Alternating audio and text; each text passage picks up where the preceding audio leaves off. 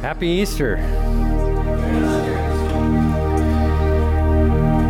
Hebrews 10, verse 1. The old system under the law of Moses was only a shadow, a dim preview of good things to come, not the good things themselves. The sacrifices under that system were repeated again and again, year after year, but were never able to provide perfect cleansing for those who came to worship. If they could have provided perfect cleansing, the sacrifices would have stopped. The worshippers would have been purified once and for all, and their feelings of guilt and shame would have disappeared. But instead, those sacrifices actually reminded them of their sin year after year. For it is not possible for the blood of bulls and goats to take away sin. That is why Christ came into the world. He said to God, You did not want animal sacrifices or sin offerings but you have given me a body to offer. You were not pleased with burnt offerings or other offerings for sin. Then I said, Look, I have come to do your will, O God. As it is written about me in Scripture, First, Christ said, I do not want animals, sacrifices, sin offerings, or other burnt offerings and other offerings for sin, nor were you pleased with, through them, though they were required by the law of Moses. And then he said, Look, Lord, I have come to do your will. He cancels the first covenant in order to put the second into effect. For God's will was to make us holy by the sacrifice of the body of Jesus Christ, once for all time. Let's pray. Dear Heavenly Father, we come here today to celebrate the gift that you gave to mankind when you sent your Son to earth. You sent Jesus knowing that he would suffer and die, paying the price for our sin. Father, we stand here in awe of the sacrifice. We stand in awe of the sanctification and the justification that we've received. You brought us from death to life, and Lord, we rejoice that the death that death could not hold you, Jesus. That the grave could not hold you. That you rose again, and that because you rose to life, we know that we can rise to new life and that we're given eternal life through the resurrection. Father, we're just so thankful. Speak to your, us this morning through your word. In Jesus' name, amen. Merry Christmas. I know it seems that I maybe have misplaced a holiday again, um, but I was thinking about the word Christmas and more specifically the word Mass. Um, the word Christ, of course, is, is, synonymous with Messiah, the anointed one, more specifically, the anointed one of David, the one that the, the Jews had been waiting for. The second part, Mass, is from the Latin word missa, which is what the Catholic Church calls Mass. Um, and what we we call communion, the remembrance of the work of the cross, partaking in the Lord's Supper. In a traditional Mass that would have taken place in the time that, um, that the word Christmas started, um, it would end, and maybe it still ends this way, but it would end with the sending of the faithful back out into the world with the gospel message. So in the Easter season, we are experiencing kind of an extended Mass. On Friday, we remember the crucifixion of Christ and perhaps on Sunday you thought about how Jesus' body lay in the tomb. Can you imagine how the disciples must have felt? The one they loved, that they devoted their life to, was dead. They'd given up their livelihoods to follow him. They'd lost friends and family to follow him. And he had changed their lives. He had experienced, uh, they had experienced a taste of the kingdom of God on earth. They were there when he fed the 5,000, when he healed the lame and made the blind to see again. He felt the power of God when he taught them the scriptures to them, their hearts burning in their chest as the Son of God spoke the word of truth to them. But now it seemed it was over. What happened? They asked themselves. Is this truly the end?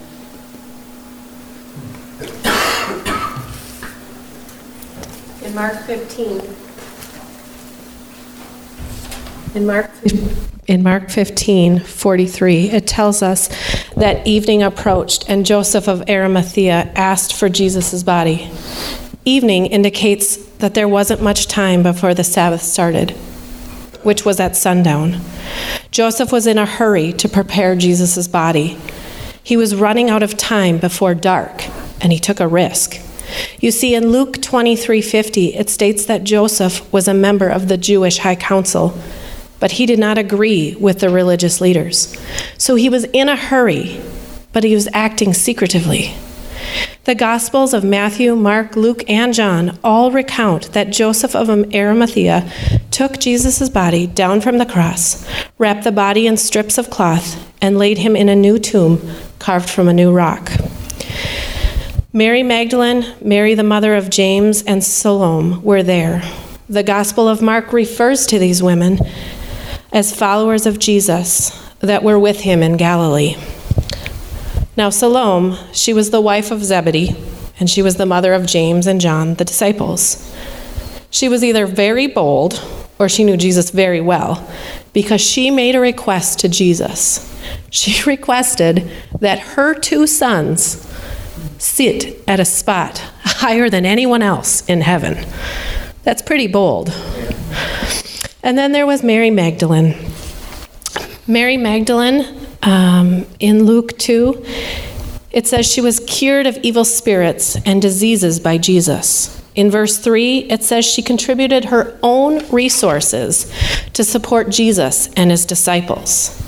Mary Magdalene had seen the power of Jesus and she loved him and she believed in what he taught.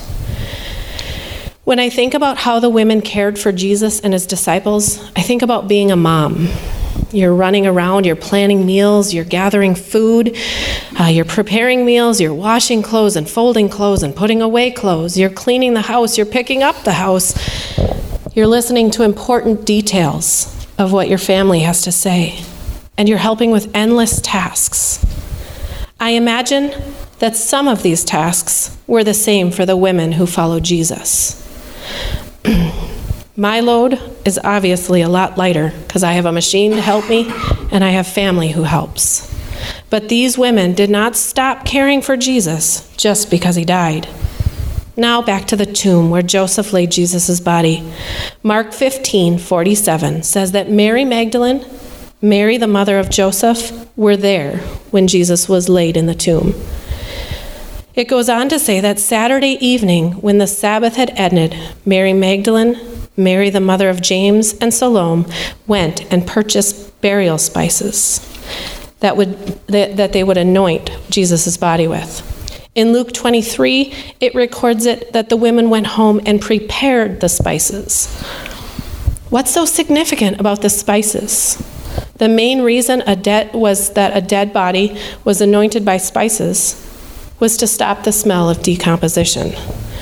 John 11:39 gives us insight into this at Lazarus' tomb. Jesus says, "Roll the stone aside." And Martha protests, "But Lord, he's been dead for 4 days. The smell will be terrible."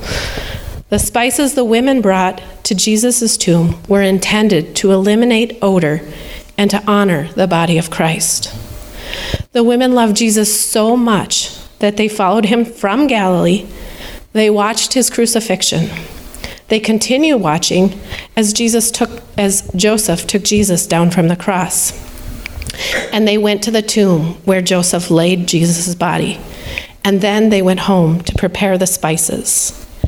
Mary Magdalene and the other women had prepared the spices.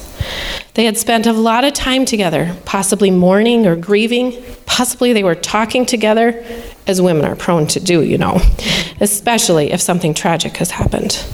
They had probably prepared their hearts and their minds to enter the tomb to anoint Jesus' body. And Mark 16:2 tells us that early on Sunday morning, was it 4 a.m.? Was it 5 a.m.? Was it 6 a.m.? I don't know, but I know that's way too early for me. This is when the women went to the tomb. Yet along the way, were they figuring out the last minute details? Were they wondering, who's going to roll that heavy stone away from the tomb entrance? But when they arrived there, there was a great earthquake. The ground shook underneath them. Maybe they fell down.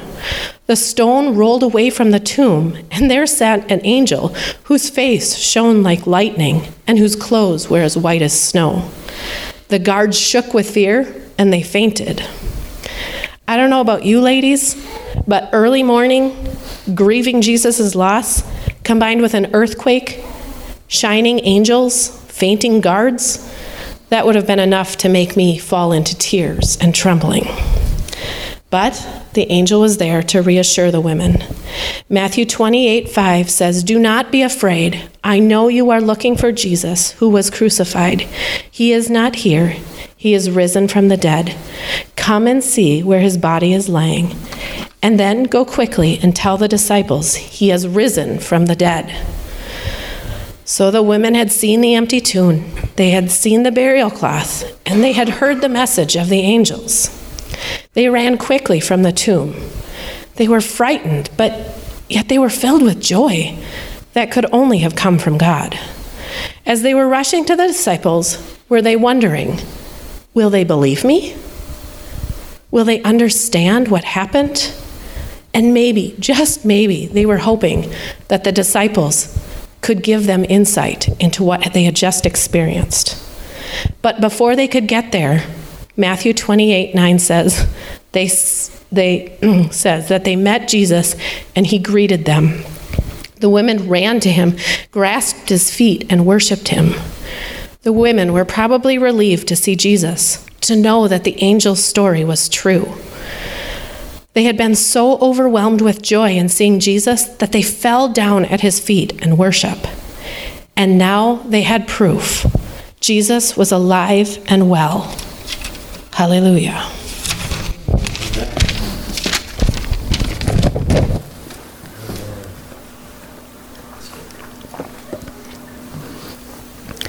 Luke 24, 9 through 12 says So they rushed back from the tomb to tell the eleven disciples and everyone else what had happened. It was Mary Magdalene, Joanna, Mary, mother of James, and several other women who told the apostles what had happened. But the story sounded like nonsense to the men, and they didn't believe it. However, Peter jumped up and ran to the tomb to look.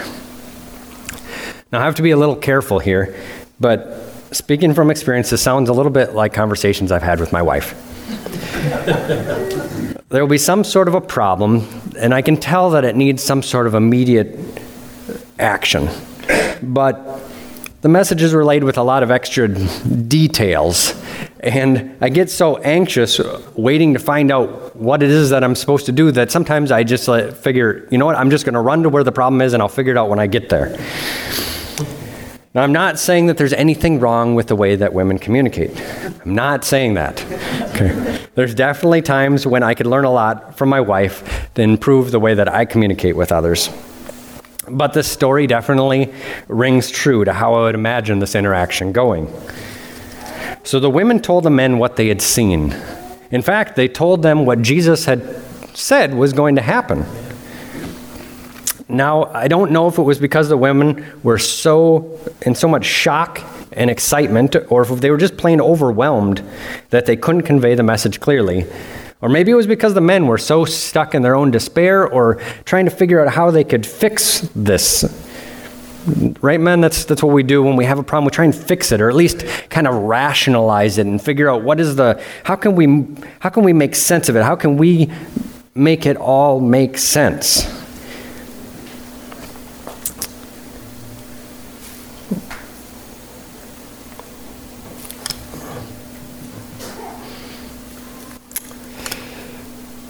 And uh, you have to remember, of course, they're doing this in the midst of the most intense grief and mourning that they've ever experienced.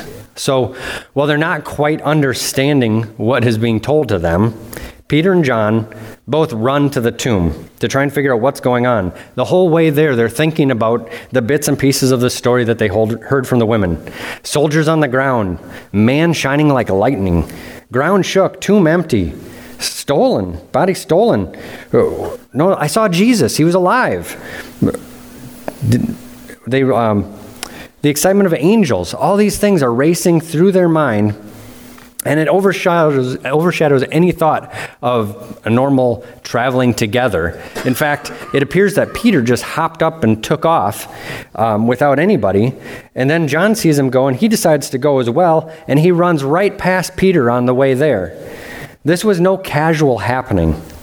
This was chaotic. This was overwhelming, and they needed answers. When they got there, the incredible, confusing, and unbelievable story that they heard from the women all made sense, and they believed. They believed. Do you understand what a thing this was to all of a sudden believe? John 20, verse 9 says, For until then they hadn't understood the scriptures that Jesus must rise from the dead. Then they believed. They believed that he had risen. The last three days of their heads spinning and trying to figure out how their experiences with Jesus, their surety of who he was, and the confidence that he could not be defeated, how could that all be reconciled with the fact that he, they saw him crucified, they saw him buried? Can you imagine? Can you imagine? Sleep deprived, emotionally and mentally exhausted, and now physically exhausted from sprinting to the tomb. And now everything that they'd been stressing about was completely flipped on its head. Jesus is alive. He's alive. Football fans, imagine this. It's third quarter, it's 31 to nothing. You go into the fourth, and the impossible happens. Your, your lead is completely erased. The other team takes the lead. It is now the last play of the game, which is just going to be a spike to wind down, run out the clock. But somehow, some way, the ball is fumbled. Your team picks up the ball and runs it all the way down the field for a game winning touchdown. What the disciples are experiencing here makes that seem boring. Do you get this? This Jesus, this is the promised Messiah. They were waiting for him for thousands of years. They've been waiting for somebody to come and bring justice to the nation, to, to, to bring freedom to the people of God, to the children of God. And then he finally comes and he's killed. Game over, right? But no. But then he's alive and alive forevermore. And now that he's alive, they know that death couldn't stop him, nothing can stop him. I have seen stadiums of people erupt over one great football play. And I know that we can't live in a constant state of uncontrollable celebration. But even years after being part of or seeing an incredible play, you can still hear the excitement of the teller in the teller's voice when he recites that story of that experience, even if he's maybe told the story a dozen times before. The resurrection story, this story is the story above all stories. It's the story of stories. This resurrection story is what caused the Christian faith to sweep across the Roman Empire. It was those who had experienced the power of the resurrection recounting it with passion everywhere that they went. That's what caused Christianity to spread. It was the new life in these people presented, presenting the resurrection from a life that has experienced the power of it. And today, that torch is in our hands. The resurrection of Jesus was the world's greatest come from behind victory at least from the spectator's perspective. You know, Jesus knew before he even came to earth what the final score would be. But to the people living through it, no other even comes close. Not close as far as the chance of a turnaround, and not close as far as the importance of the victory. In any other competition, if your player is dead, that's it. That's final. But not with Jesus. And what of the importance of this victory? To understand the importance of the victory, we first have to understand why the battle needed to be waged in the first place. Reason one we are very familiar with. The Bible says that the wages of sin is death, and that we have all sinned. We've all fallen short There is none righteous, no, not one. We all know that this is true. Even if somebody believes that they're a very good person, they'll admit that they're not perfect. And of course, that's where the problem lies. God is just, and a just God cannot overlook sin. And like I said, the wages of sin, the penalty of sin, is death. So at this point, we are in need of a Savior. But why does that matter to the God of the universe? I can walk by a spider's web and see a fly stuck in it, and I know that fly needs to be saved, but I don't care. That's good. But praise God, He cares for us. You see, we're not just another part of God's creation. We're not just a fly. The Bible says that He sees a sparrow when it falls, but He doesn't save it. But from the very beginning, we were created different. Genesis 1:26 says, "Then God said, "Let us make human beings in our image, to be like us. They will reign over the fish of the sea and the birds in the sky, the livestock and all the wild animals on the earth, and the small animals that scurry along the ground." So God created human beings in his image. In the image of God he created them, male and female he created them. If you pay special attention to verse 26, God refers to himself as us. We know that God is a triune God. He's the Father, Son, and Holy Spirit. And He created man in His image, giving us three parts, making us separate from the rest of creation. The Bible tells us in 1 Thessalonians 5:23 that we are all created with a spirit, soul, and a body. It says, "And the God of peace himself sanctify and the God of peace himself sanctify you wholly, and may your spirit and soul and body be preserved complete without blame at the coming of the Lord Jesus Christ. We have an eternal component to us. We are not just flesh. And second, what makes humankind unlike creation is the Bible says that when he made man, he breathed the breath of life into his nostrils, and he became a living person. It was the very breath of God that gave us life. From the very beginning, we were special to God, and we were created by him to be recipients of his love, and then to respond to that love with worship and admiration. God created us to have an eternal relationship with him. And guess what? God doesn't change his mind. God so loved us that he demonstrated his love for us, that while we were still sinners, Christ died for us. The worship team, could you come? He paid the penalty for our sin, and we were made right with God. Uh, there was an evangelist, or there is an evangelist. His name is Ray Comfort, and maybe you've heard of him. I watch him from time to time online. Um, he loves to give the analogy of the just judge and the wages of sin as fines. He says that God can, can't be a just judge if he lets criminals go free without paying the penalty for their crime. He wouldn't be a good judge. He wouldn't be a good God if he did that. But if someone were to pay the fine for them, yes. then the law would be satisfied and he could justly set you free. Jesus' payment on the cross satisfies the law of God, the righteous judge, and sets us free because it doesn't, and sets us free, but it doesn't end on the cross. Because he rose again to new life, we are also able to have new life. Because he made us clean from our sin, the Holy Spirit can reside in us. We are sealed by the Holy Spirit, marked by him as children of the living God for all of eternity. Romans 8:10 says, "And Christ lives within you. So even though your body will die because of sin, the Spirit gives you life because you've been made right with God." The Spirit gives you life. The Spirit of God who raised Jesus from the dead lives in you. And just as God raised Jesus from the dead, he will give life to your mortal bodies by the same Spirit living within you. You see, if Jesus, by the power of the Holy Spirit, was raised from the dead, having been sealed with the Holy Spirit, he was over he was he was able to overcome death.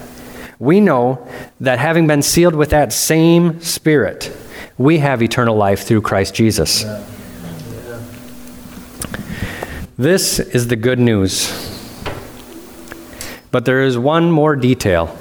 Uh, I don't want to mislead anybody. Everyone is not automatically saved. You see, in Romans 10:9 it says, "If you openly declare that Jesus is Lord and believe in your heart that God raised him from the dead, you will be saved." Jesus desires that all will be saved. But res- the resurrection isn't a light switch. It's more like an electrical outlet. Salvation is available, but you have to choose to plug into it. You must believe. The word believe means to put your trust in. Now, another example that Ray Comfort likes to use is he gives a story of two men, or two people, two passengers on an airplane. The first one, he gives, he, he comes up to and he says, "Hey, here's a parachute. You know, it's going to make your life, your your flight a lot more enjoyable. You know, why don't you try it on?" The passenger thinks about it a little bit and he thinks, "I don't know. It doesn't. I don't see how that would really do anything for me, but." The person telling me seemed pretty confident in it, so I'll give it a try. And he puts it on and he feels a little weird. He sits down in his seat and he can't sit the way he used to be able to sit. And then as he begins to look around at other passengers, he starts to notice that they're kind of looking at him strange and, and laughing a little bit. And he's like, I'm not going to do this anymore. He takes this thing off and he throws it down. Now there's a second passenger and that passenger, it was explained to him that the plane is going to go down. We're having engine failure. Here's a parachute. You're going to have to jump at some point here. Now, that passenger takes that parachute and he puts it on joyfully. He isn't concerned that he can't sit the way he used to sit. He's not concerned that other people are looking at him strange or jeering. Uh, in fact, he just wishes that they all had a parachute too.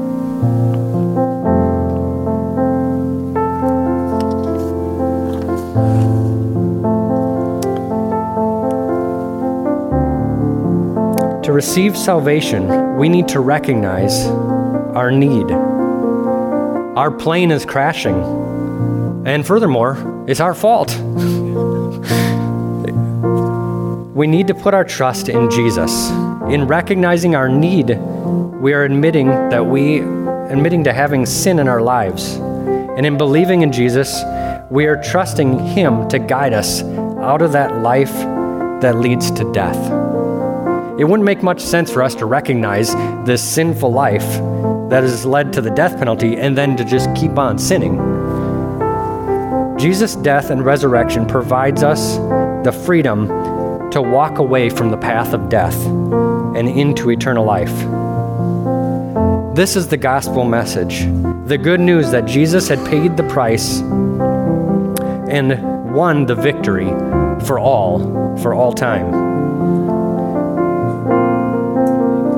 Have you experienced it? Are you filled with a passion and excitement? The passion and excitement that when you recount the power of the resurrection in your own life, that comes across to people. Like the retelling of that football story, you remember the excitement. When do you are you so filled with the remembrance and the understanding of what that resurrection power, what that life of Jesus given to you freely, how it took you from death and brought you to life, how that changed everything. That when others hear it, that they want it. May we today be woken up to the power of the resurrection in our life and remember it and recount it as we go out into the world.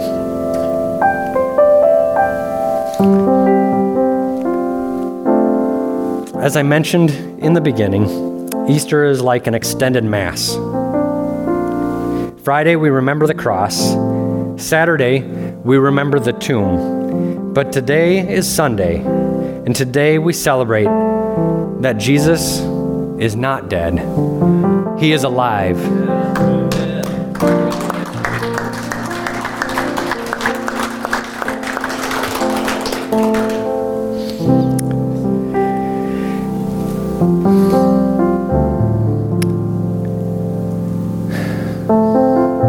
Lord, I just thank you. Lord, I thank you that you didn't just come and uh, give us freedom in this life. You didn't come uh, to give us any sort of temporary relief. You didn't come and then leave us and, and just die and, and be gone. Lord, you came and you rose again. Lord, we thank you that you created us in the beginning to have a relationship with you and that you loved us so much that you still want that relationship with us. We thank you that when we run to you, when we put our trust in you, when we repent of our sins and turn to you, Lord, you are faithful and just to forgive us of our sins, Lord, and that you call us children of God. And in the spirit of Christmas, I would like to send out the faithful with the good news. Hebrews 10:14 says, "But how can they call on him to be saved unless they believe in him? How can they believe in him unless they have heard about him? And how can they hear about him unless someone tells them? And how will anyone tell them without being sent?" And then that is why the scripture says, "How beautiful are the feet of the messengers who bring good news.